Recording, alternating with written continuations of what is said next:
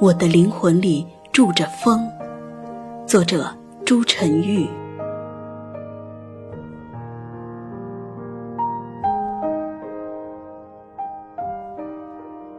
每一个早晨，我都把自己平静地铺成一张白纸，等着阳光到我的灵魂里泼墨挥毫。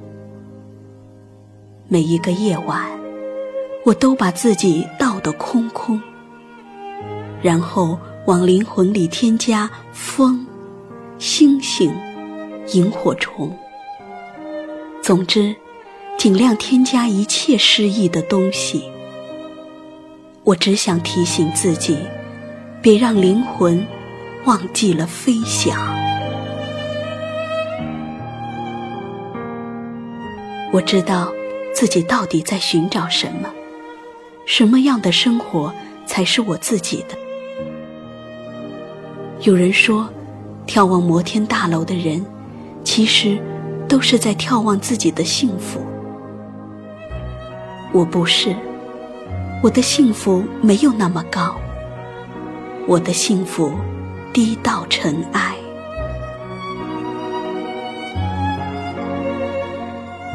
屋檐上鸽子成群，院子里花团锦簇。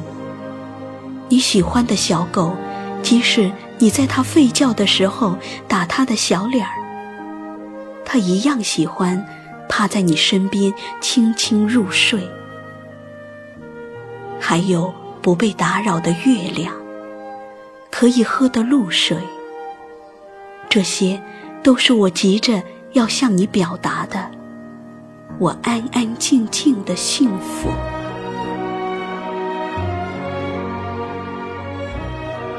我总是设法让自己慢下来，我不想奔跑。那么快速旋转的时光里，我们丢失了什么？捡起了什么？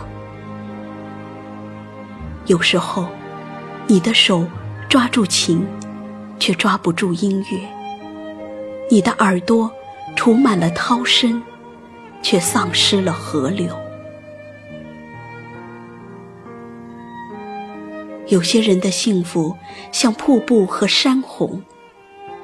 有些人的幸福，像涓涓小溪。瀑布和山洪貌似巨大，但来去匆匆。小溪用最低的嗓音歌唱，却可以生生不息的流淌。我愿守着自己小小的幸福，在城市缓慢的移动脚步。我只想像个小孩子一样，在你面前兴高采烈的阐述简单的思想。尽管我也有自己的痛苦，物质上的清贫，是我对家人永远的愧疚。但我终究不忍将自己物质化，就像鹿身上的梅花，它是艺术。你不能将它明码标价进行抛售。瑞典作家梅特林克有过一段精彩的话。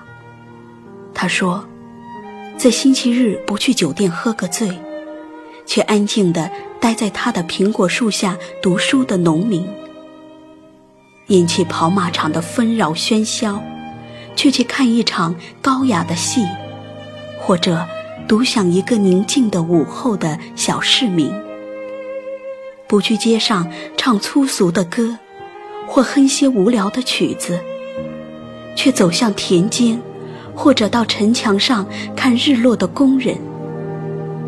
他们都把一根无名的、无意识的，可绝不是不重要的木柴，投进了人类的大火之中。我的生命中，唯独不缺少那样的木柴。我的身体很臃肿，但灵魂很轻。我的灵魂里住着风。